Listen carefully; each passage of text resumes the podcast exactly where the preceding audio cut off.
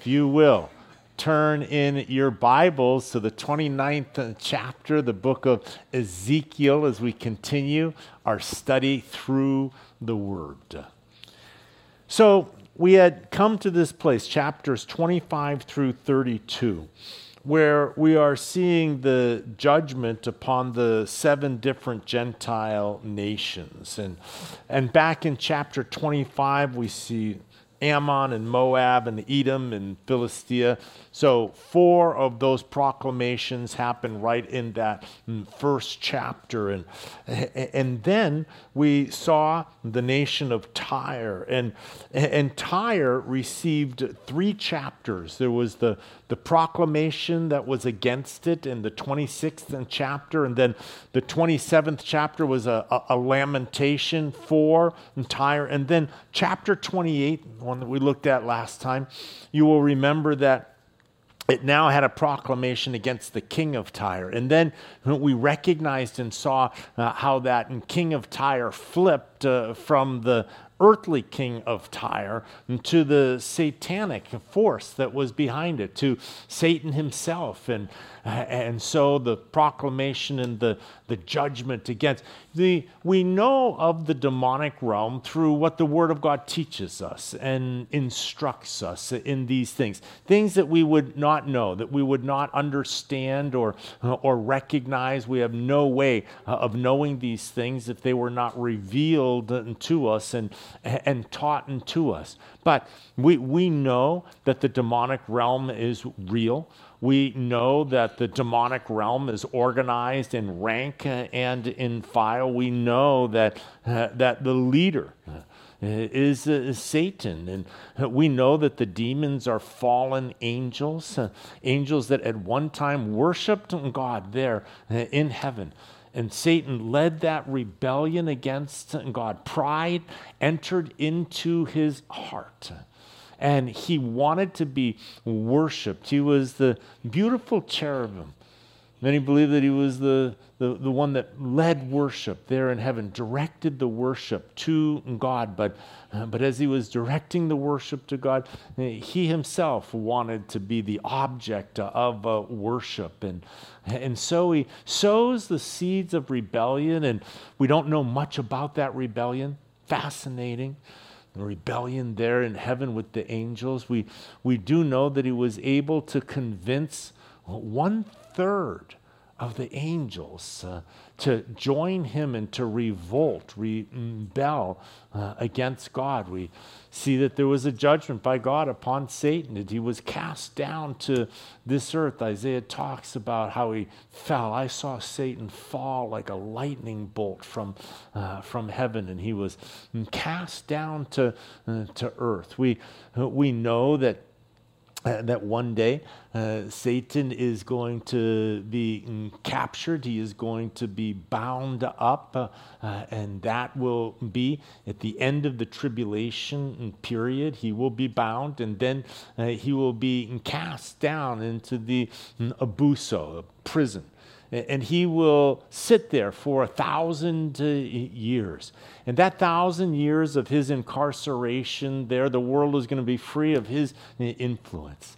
It's going to be the, the millennial reign of Christ. It's when the lion is going to lie down uh, with the lamb, when men will no longer war with one another, when Jesus Christ is going to rule in righteousness, when mankind will dwell with one another in, in peace, the way that God had uh, intended it to be. And, and so, what a, a glorious time that is going to be. The administration over the earth is going to be the, uh, the church church and the saints. We will return back with the Lord and, and we will administrate his government across the, uh, the globe. So you might be praying about where you get to administrate uh, here. I think Hawaii is already coveted, uh, you know, uh, by many saints, but, uh, but we're going to rule and reign with them for that thousand years. And then Satan is going to be let out again. And what's going to happen is once again, he is going to tempt uh, and the tempter is going to tempt. Now, you have all of those people that were born during that millennial reign uh, of Christ. And, uh, and so uh, those are going to, uh, to be the ones that are going to be the object of the temptation of Satan. And, and we see that that there are going to be those that are going to follow him, and he's going to lead a rebellion against Jesus Christ. And there is going to be one final hmm, battle that is going to take place, and, and then we see that that final rebellion is going to be put down, and, and, Satan is then going to be finally judged. He will be chained up and cast into the lake of fire, and, and there uh, he will spend all uh, eternity. And that is when the, the earth, now, this sin stained, fallen earth that we live in, uh, is now going to be destroyed. It's going to be purged, it's going to be burned with fire. It's been defiled, and, and God is going to create a new heaven and a new earth. And, and that is going to be the eternal state. And, and we will enter into that glorious eternal state. And, and in that eternal state, there, there will be no sun or moon. There will be no need uh, for them. The, the light in heaven will just simply be the glory uh, of God Himself will, uh, will illuminate heaven and, and how glorious that uh, going to be. So, uh, we see that the Word of God gives us the, uh, the instruction on Satan and uh, his beginning. He was a created being, his fall, and, and ultimately his end uh, as uh, well. But, uh, but for now, we still wrestle against some powers and principalities and, and wickedness that is in high places. And, and we don't completely understand the, the titanic clashes in between the, uh, the, uh, the demonic realm and the angelic uh, realm and, and the dominions of authority and, and all. It is interesting. You'll remember when Daniel prays to, uh, to God, and then 21 days he is uh, waiting, and, and we discover that, uh, that Gabriel had been sent the day that Daniel had prayed, but he was arrested by the, the demonic prince of Persia and, and held captive, an archangel held in captive for 21 days until finally Gabriel uh, or Michael, the archangel, was uh, sent now uh, to go and to release him. And, and he finally gets into Daniel. And, and so there's many things that we, uh, that we don't know.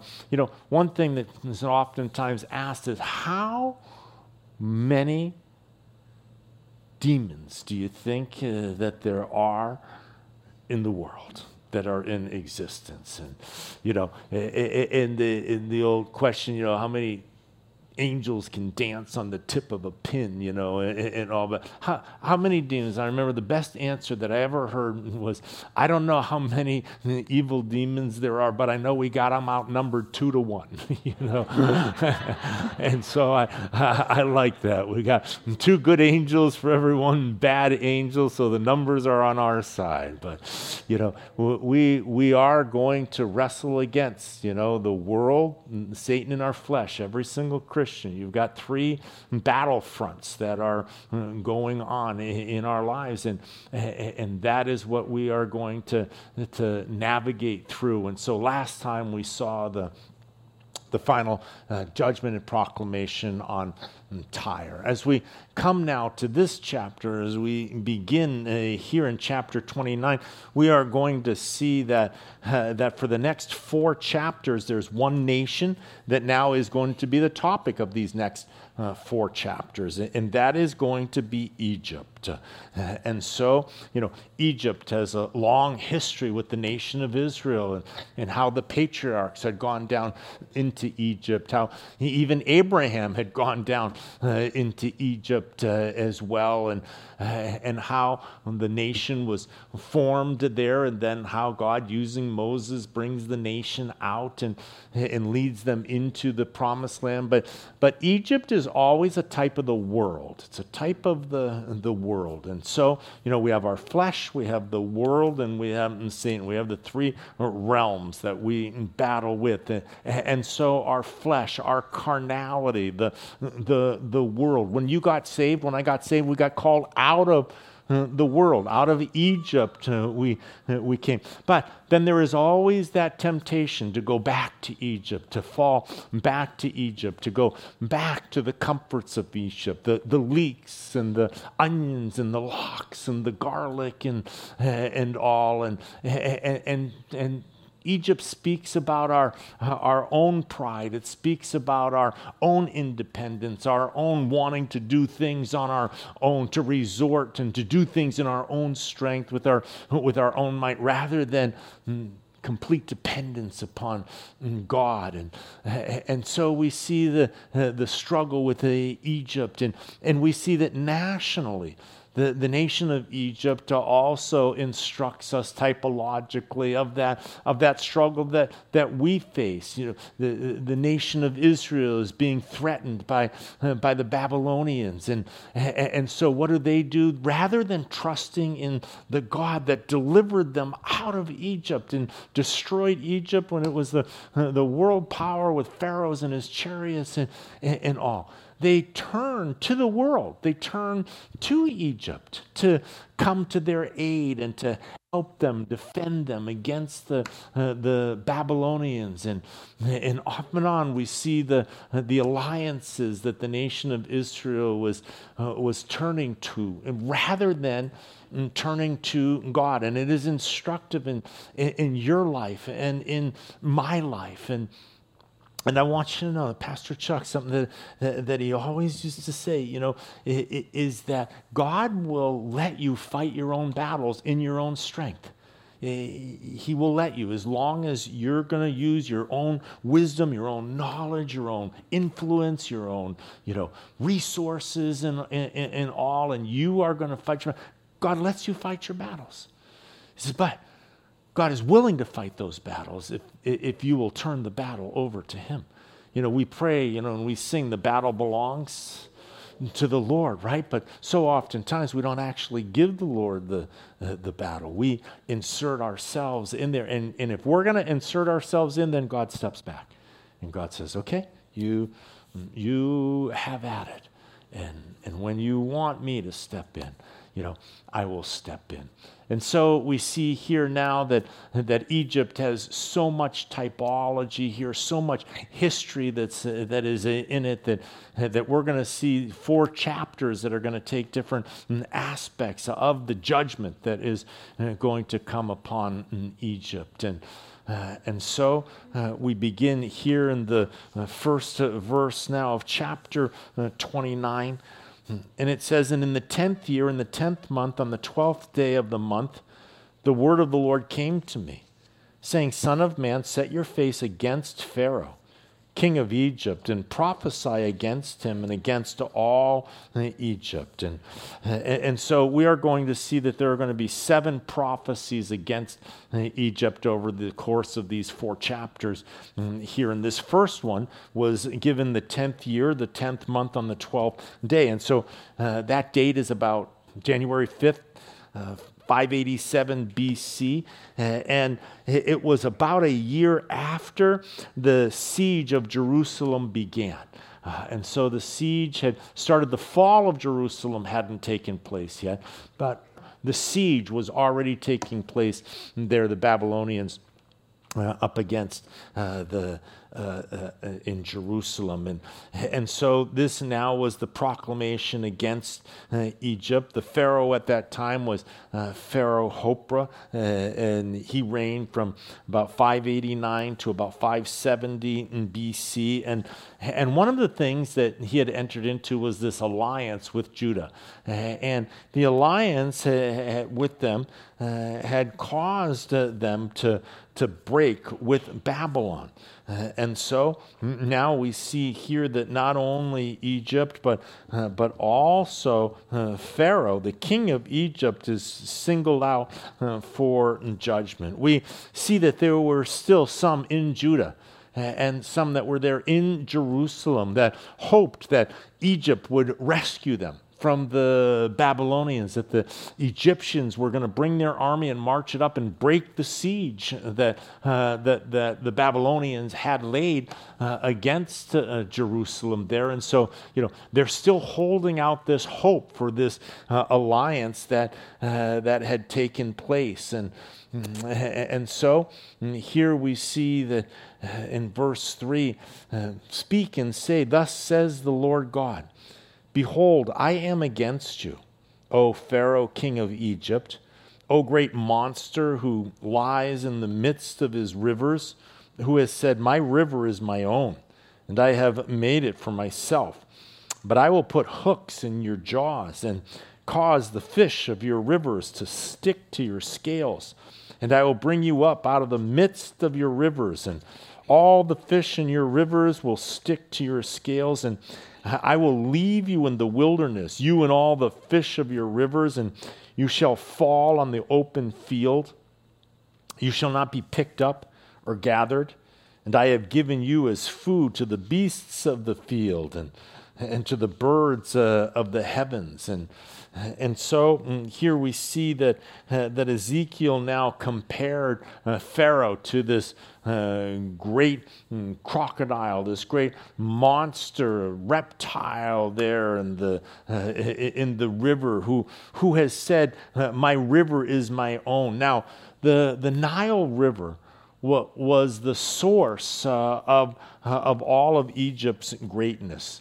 It provided the, the rich soil that, uh, that comes along its banks. We see that it was just this continuous supply of water, so it irrigated the crops, and, and it was able then to, to take care of all of the, the animals and, all. It was the means of transportation that made it possible for Egypt then to, uh, to bring its, its harvests to market and to move things along the waterways. And, and there would be no greatness of, uh, of Egypt without the, the Nile. Now, Pharaoh was considered to be a god, and therefore he thought of himself as, as having created the Nile. This is my Nile. I am the one, you know, that have created it. But Pharaoh is gonna is gonna learn that he's no match for the true creator God here. And and so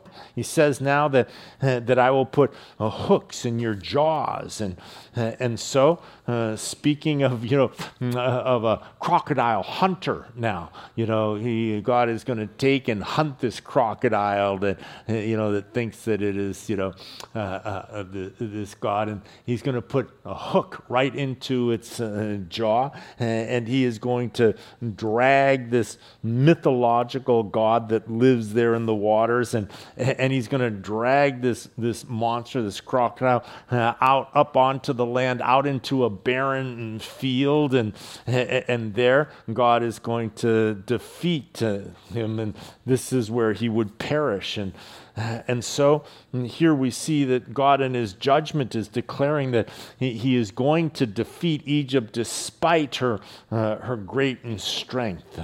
We see that you know Tyre was likened unto this ship uh, out onto the ocean, and and here we see that Egypt is likened unto this you know uh, to this beast uh, there that lives in the water, and in verse six it says, and then all the inhabitants of Egypt shall know that I am the Lord. And because they have been a staff of reed to the house of Israel, when they took hold of you with the hand, you broke and tore all their shoulders. And when they leaned on you, you broke and made all their backs mm, mm, quiver.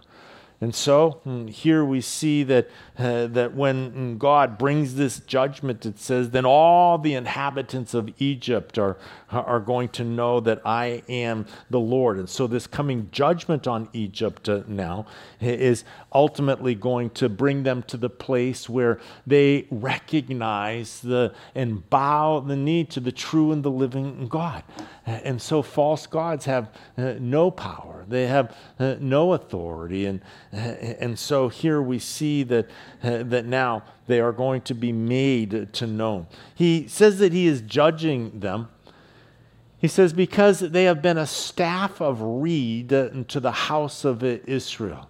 Now, a staff is that strong stick that you that you hike with, and and so this is saying that you know Israel had had made a an alliance with them that they would come to their aid uh, if Babylon came up against them. And, and, so uh, it says that they, when they went to lean on you, rather than a sturdy staff, uh, uh, that you were a staff of reeds, and reeds are just that tall grass uh, that there is that uh, that blows uh, in the waters, and and so you just crumpled. You just you were not there for them. Egypt was good at making promises, and then had a reputation of not fulfilling those promises, and and so when Babylon did come up, uh, Egypt made a a, a, pretense of seeking to come to their aid and to deliver them, but, uh, but they did not truly engage. And, uh, and so here we see that, uh, that they are declaring that you were a reed, a staff of reed. And, uh, and so, and when they leaned on you, you broke. Uh, and so she leaned, but mm, Egypt uh, let her down like a reed and splintered and broken. Verse 8. And therefore, thus says the Lord God Surely I will bring a sword upon you and cut off from you man and beast, and the land of Egypt shall become desolate and waste. And then they will know that I am the Lord, because he said, The river is mine, and I have made it. And so we see the pride now. The, the river is mine. I have made it. And, and so God here declares through Ezekiel that he is going to bring a sword upon them because of Egypt's false promises to support in Judah. God said that he was going to punish now the Egyptians by the sword. And Egypt would become desolate. And so God's judgment would come through the sword of warfare, and it would lay waste to both man and beast. Babylon is going to come down and is going to destroy. Egypt is going to lay it waste and take them uh, into captivity uh, as well. Verse 10 And indeed, therefore, I am against you and against your rivers, and I will make the land of Egypt utterly waste and desolate from Migdol to Syene, as far as the border of Ethiopia. Neither foot of man shall pass through it, nor foot of beast pass through it, and it shall be uninhabited forty years. And I will make the land of Egypt desolate, in the midst of the countries that are desolate, and among the cities that are laid waste. Her cities shall be desolate forty years, and I will scatter the Egyptians among the nations and disperse them throughout the countries. And so uh, here we see that just as the, the leaders and the people of Judah were gathered and, and, were conquered and then scattered, so also would this happen to the uh, Egyptians. God promised that He was going to disperse them throughout the countries. And, and Nebuchadnezzar, after he had uh, conquered Egypt, he took great numbers uh, of captives back uh, to Babylon. And yet, verse 13, Thus says the Lord God At the end of forty years, I will gather the Egyptians from the peoples among whom they were scattered, and I will bring back the captives of Egypt and cause them to return to the land of Pathros, to the land of their origin. And there they will be a, a lowly kingdom. And it shall be the lowliest of kingdoms. It shall never again exalt itself above the nations, for I will diminish them so that they will not rule over the nations anymore. And no longer shall it be the confidence of the house of Israel, but will remind them of their iniquity when they turned to follow them. And then they shall know that I am the Lord God. And so the, Egyptian captives are going to be allowed to return and back uh, home again uh, during the reign of Cyrus of, of Persia, who defeats the uh, Babylon in 539. This is about 33 years after Nebuchadnezzar's uh, attack. And so the additional seven years of the people returning and rebuilding, and, and this now fulfills that 40 years of uh, desolation here that uh, Ezekiel is talking about. But it says that it shall be the lowest of the kingdoms. And though God is going to allow Egypt to return back to their land, Egypt is never going to uh, ever um, come to that place of power that, uh, that she once uh, had. And so, uh, after Persia's rise to power, Egypt never again during biblical times became a, a major international power. We mm, see that uh, she tried to exert herself uh, uh, afterwards, but in Greece and Syria and the Roman Empire, all of those uh, conquered uh, and reconquered and conquered again in Egypt. And so Egypt never again ever returned back to its place of, of prominence. During the time that Ezekiel is writing this, the power and the might of Egypt. Egypt's pyramids during this time had stood for 2,000 years, the glory of their cities and of their civilization. Think about that. Pyramids that stood for 2,000 years. We're a nation that's only 200 uh, years uh, old, over 200, 250 uh, years uh, old. Two thousand years of their civilization, their cities, their culture, their influence, their power, and they were a world power. But uh, after the judgment uh, upon them, uh, though they exist, even today, they are not a, a world power. They are uh, not anything like what they were at one time in their glory days. And, and that's exactly here what the Word of God mm, said. And so, we see that, uh, that history shows the complete fulfillment of this um, prophecy. And, and once again, you know, the Lord is against those who do harm to his people. Uh, the, the promise all the way back to mm, Abraham that God is going to bless those that bless the nation of Israel, and God is going to be against those that are against the nation of uh, Israel. And, and so and here we see the, the judgment now that was brought upon Egypt when Egypt had entered into a compact with the nation and then they backed out of it uh, uh, when they had agreed to come and to uh, help deliver them from the Babylonians, and they, and they didn't come. And so we see that Babylon is going to come and it's going to, uh, to plunder Egypt uh, here. And, and this second prophecy beginning here in verse 17. And it came to pass in the 27th year, in the first month, on the first day of the month, that the word of the Lord came to me, I'm saying. So his second prophecy against Egypt came in the in the 27th year in the first month on the first day. This is the the latest dated prophecy that we have in the book of uh, Ezekiel, and so uh, we see here that uh, that it is written much later than the first one. It skips uh, all the way, and it is the latest prophecy, the last uh, of the prophecies, dated prophecies that, uh, that we have. And, and, this prophecy now was written shortly after Tyre surrenders to Babylon, and they surrender in, in 572 BC. So uh, here it says, Son of man. Nebuchadnezzar, verse 18, king of Babylon, caused his army to labor strenuously against Tyre and every head was made bald, and, and every shoulder rubbed raw. Yet neither he nor his army received wages from Tyre for the labor which they expended on it. And so mm, here you remember how Tyre had been sieged uh, for uh, all of those uh, years 13 years they had besieged the, the city of Tyre. It says that the, the men's heads were bald. Every head was made bald. It was made bald. You know it was made bald by?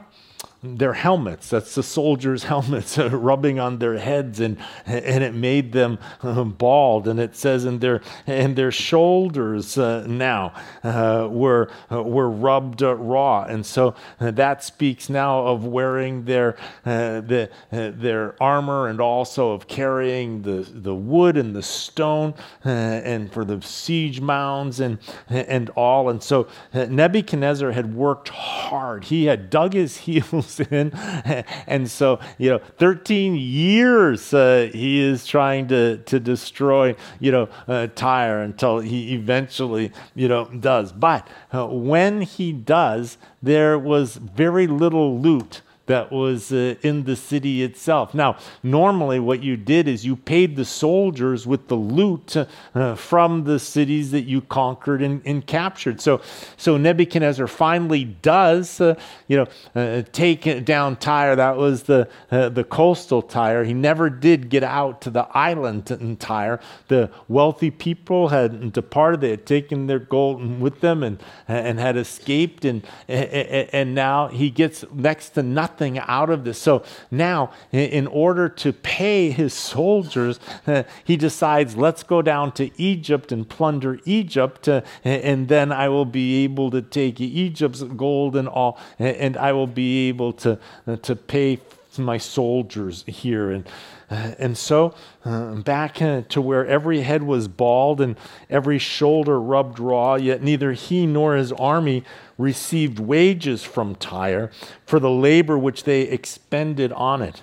And therefore, thus says the Lord God Surely I will give the land of Egypt to Nebuchadnezzar, king of Babylon, and he shall take away her wealth and carry off her spoil and remove her pillage, and that will be the wages for his army.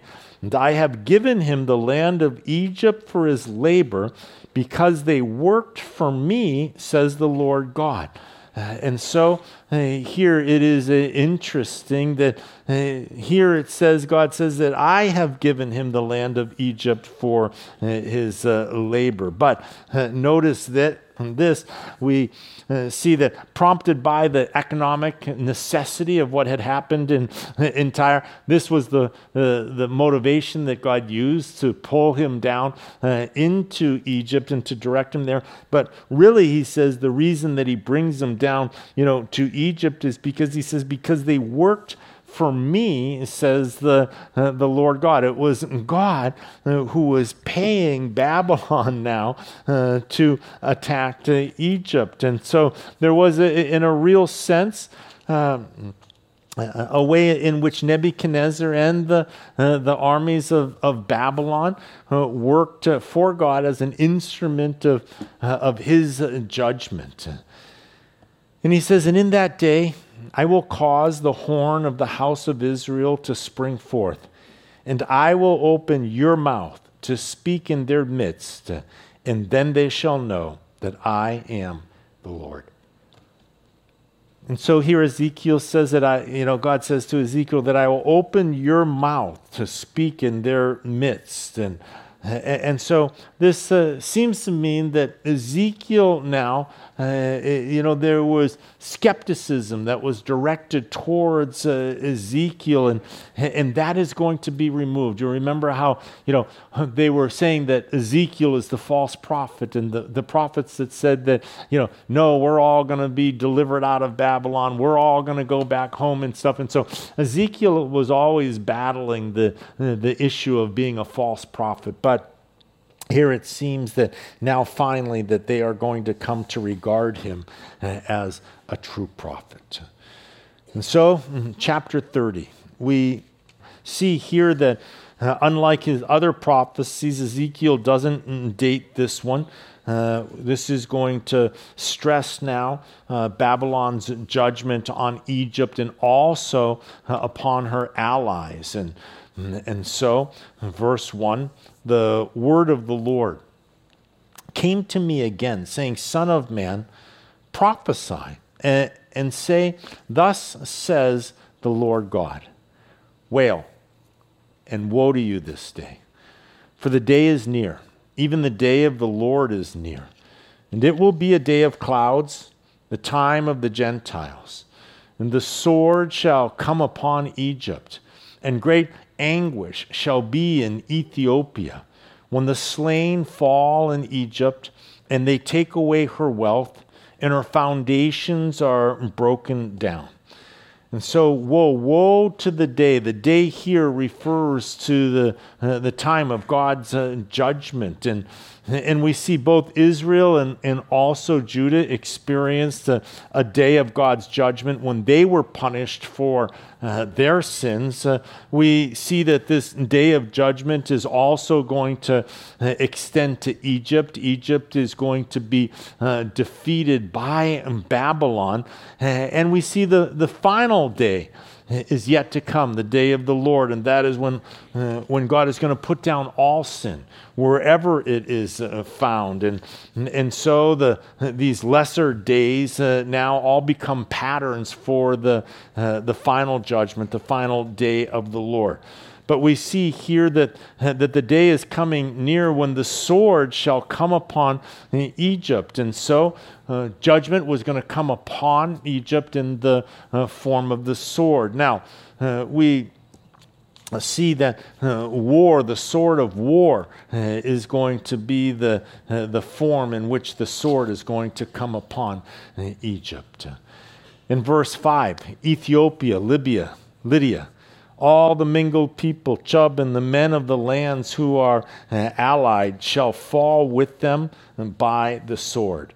And so here we see it's not just Egypt, but also Egypt's allies that are going to be caught up in the judgment against uh, Egypt. And Egypt had a lot of soldiers that were hired uh, into them, mercenary soldiers that, that were from uh, other armies and other nations. And so uh, here we see the men of the lands, uh, and we also see now the various different uh, nations that are all mixed uh, together here. We see that in verse 6 uh, that it says, And thus says the Lord, those who uphold Egypt shall fall and the pride of her power shall come down from Migdol to Syene.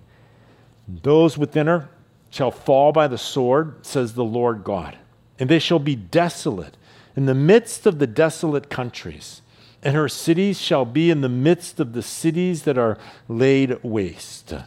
And so, we see here the pride of her power shall come down. And so Egypt and her rulers were well known for their pride. And so God is going to uh, humble them. God promised to, uh, to bring this pride and the proud ones uh, down. And then they will know that I am the Lord.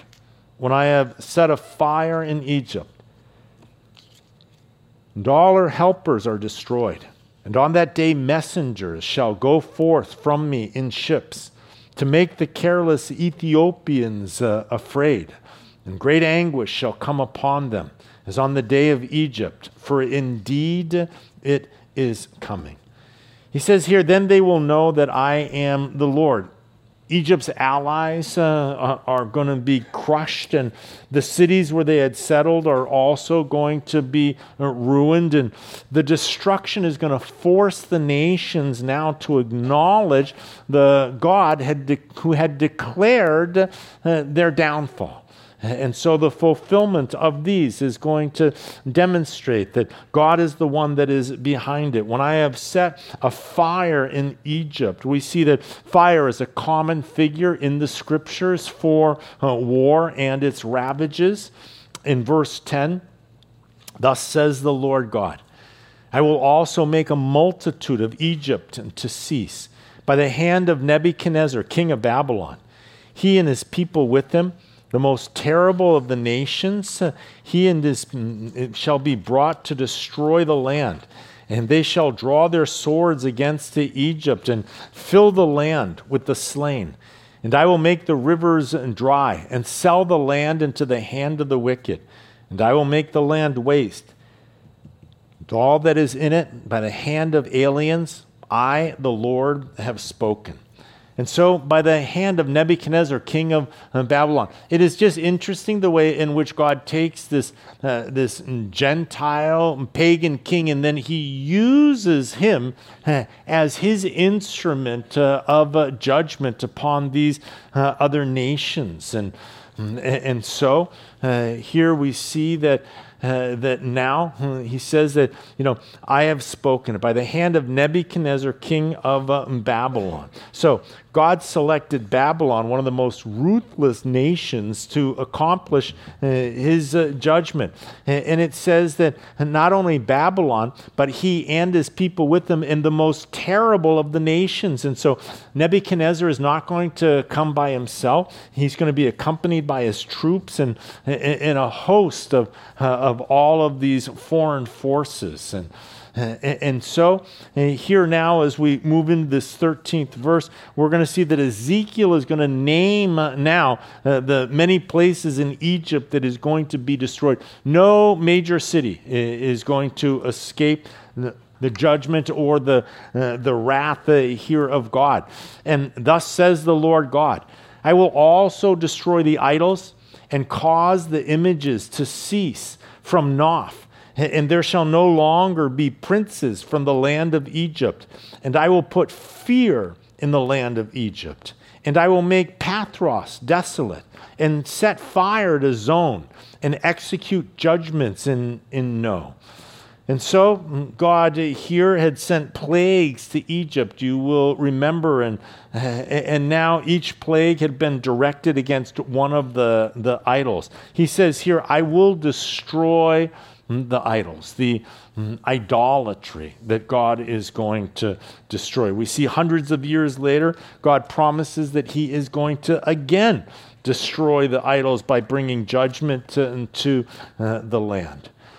He says in verse 15, I will pour my fury on sin, the strength of Egypt, and I will cut off the multitude of No and set a fire in Egypt, and sin shall have great pain, and No shall be split open, and Noph shall be in distress and daily. And so here we see these three territories that uh, he is talking about sin and No and Noph, uh, and they are going to be distressed.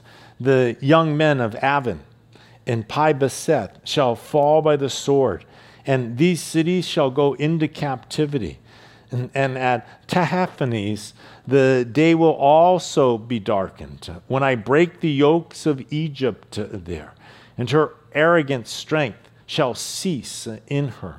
And as for her, a cloud shall cover her, and her daughters shall go into captivity. And thus I will execute judgments on Egypt, and then they shall know that I am the Lord. And, and, so we see here that Ezekiel is, you know, taking the time to mention the major cities that God is going to bring this uh, judgment uh, uh upon. And, and so he likens it to these clouds, and, uh, and as the clouds kind of herald an approaching storm, we see here that, uh, that so also are the clouds going to herald the coming judgment and the major cities are going to be destroyed and the people that are in the villages they're going to end up being taken into captivity. It says and then they shall know that i am the lord. And so god is going to reveal himself through these uh, judgments and and so the people would know that the god of israel that he is the lord and god now we come to a, a proclamation against uh, Pharaoh. It says, And it came to pass in the eleventh year, in the first month, on the seventh day of the month, that the word of the Lord came to me, saying, and so uh, we see Ezekiel's uh, fourth now of his seven prophecies against Egypt is given. He dates it the 11th year in the first month on that uh, seventh day. And so April 29th of 587 uh, BC. This is about four months after Ezekiel's first prophecy that uh, he writes that was against uh, Egypt. And so the first prophecy has signified the time when the forces of Egypt are going to, to to go out to rescue Israel from Babylon. And the fourth prophecy was recorded after the Babylonians now had already defeated uh, Egypt. And so the, uh, the Egyptians now had, had come up. They had made a faint hearted attempt to try and break the siege of Babylon uh, around uh, Jerusalem and Judah. But uh, the Egyptian forces were uh, easily defeated and they quickly uh, departed here. Uh, and so now it says in verse 21 Son of man, I have broken the arm of Pharaoh, king of Egypt. And see, it has not been bandaged for healing nor a splint put on it to bind it, to make it strong enough to hold a, a sword. So eh, here we see that Nebuchadnezzar breaks the arm of Egypt so that they're not able to defend Judah from uh, Babylon. And so the, uh, the, the damage was done. But Egypt's arm symbolizes the strength. Uh, and so it says that there wasn't even a splint put on it that would make it now strong enough to be able to hold a sword. We see that Babylon is going to go and take care of Egypt in Egypt, uh, right now, having defeated the, uh, the, the, the army there that had come to try and break out Jerusalem, we see that they suffered the, the loss that now speaks of as having a, a broken arm. And therefore, verse 22 Thus says the Lord God, Surely I am against Pharaoh, king of Egypt, and will break his arms, both the strong one and the one that was broken. And I will make the sword fall out of his hand and I will scatter the Egyptians among the nations and disperse them throughout the countries. And I will strengthen the arms of the king of Babylon and put my sword in his hand.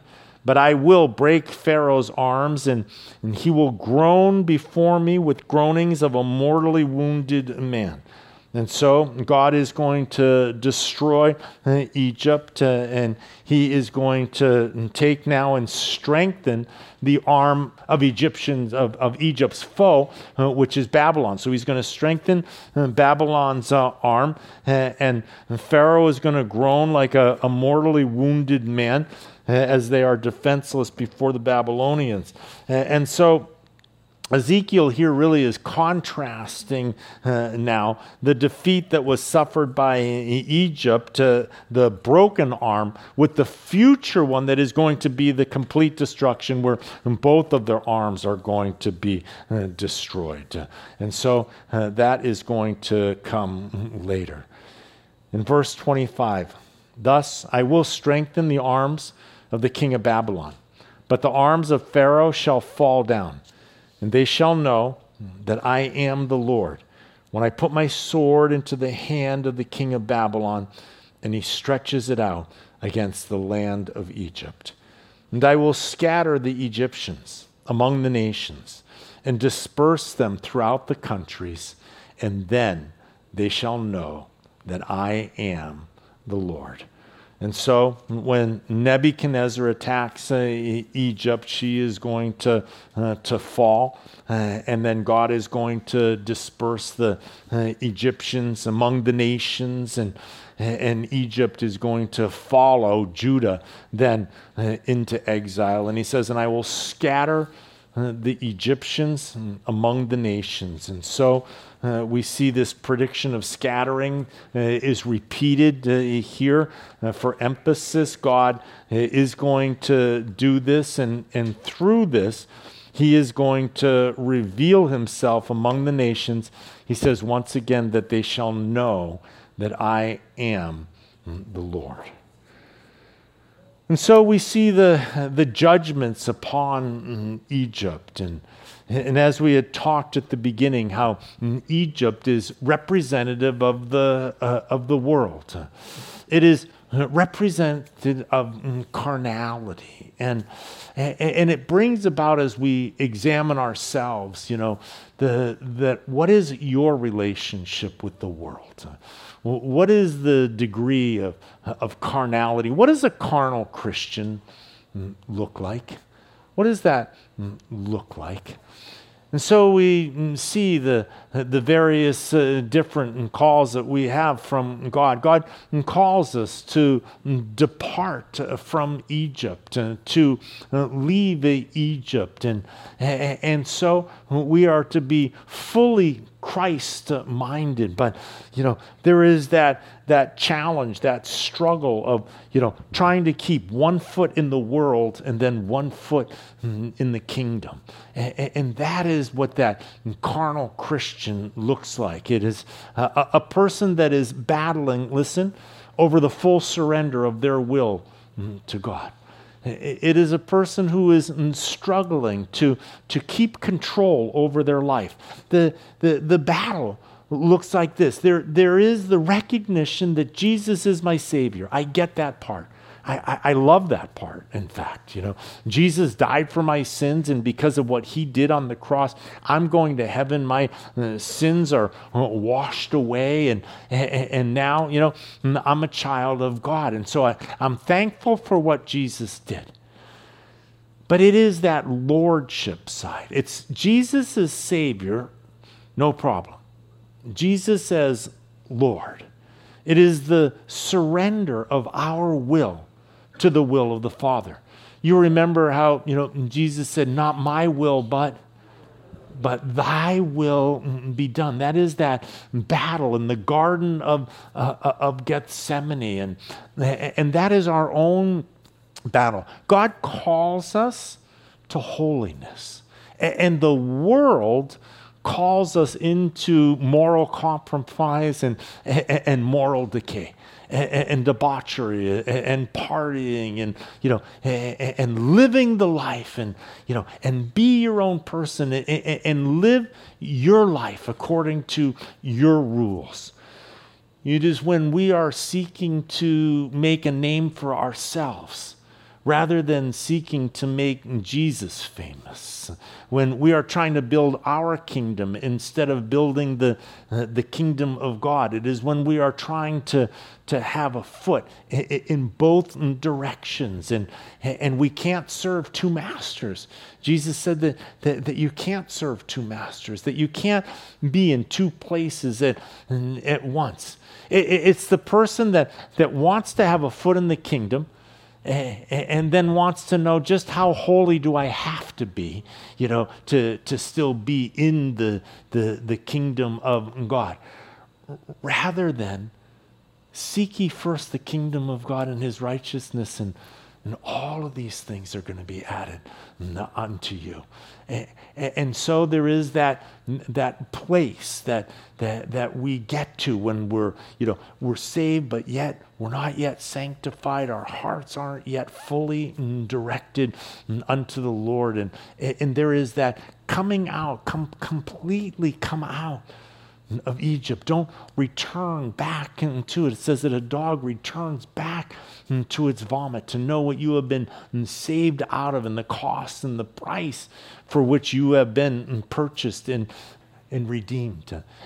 And so that that downward spiral of sin of where temptation enters in and then I and then I fall into that sin and you know and then I I feel terrible about it and then I uh, repent and then I'm forgiven and then I'm restored and then I'm tempted and then I fall again and I you know and I keep going through this this downward cycle here of of sin. God will forgive you but but it is that having to feel that conviction, having to feel, you know, the, the way in which God didn't intend. You were intended to be victorious.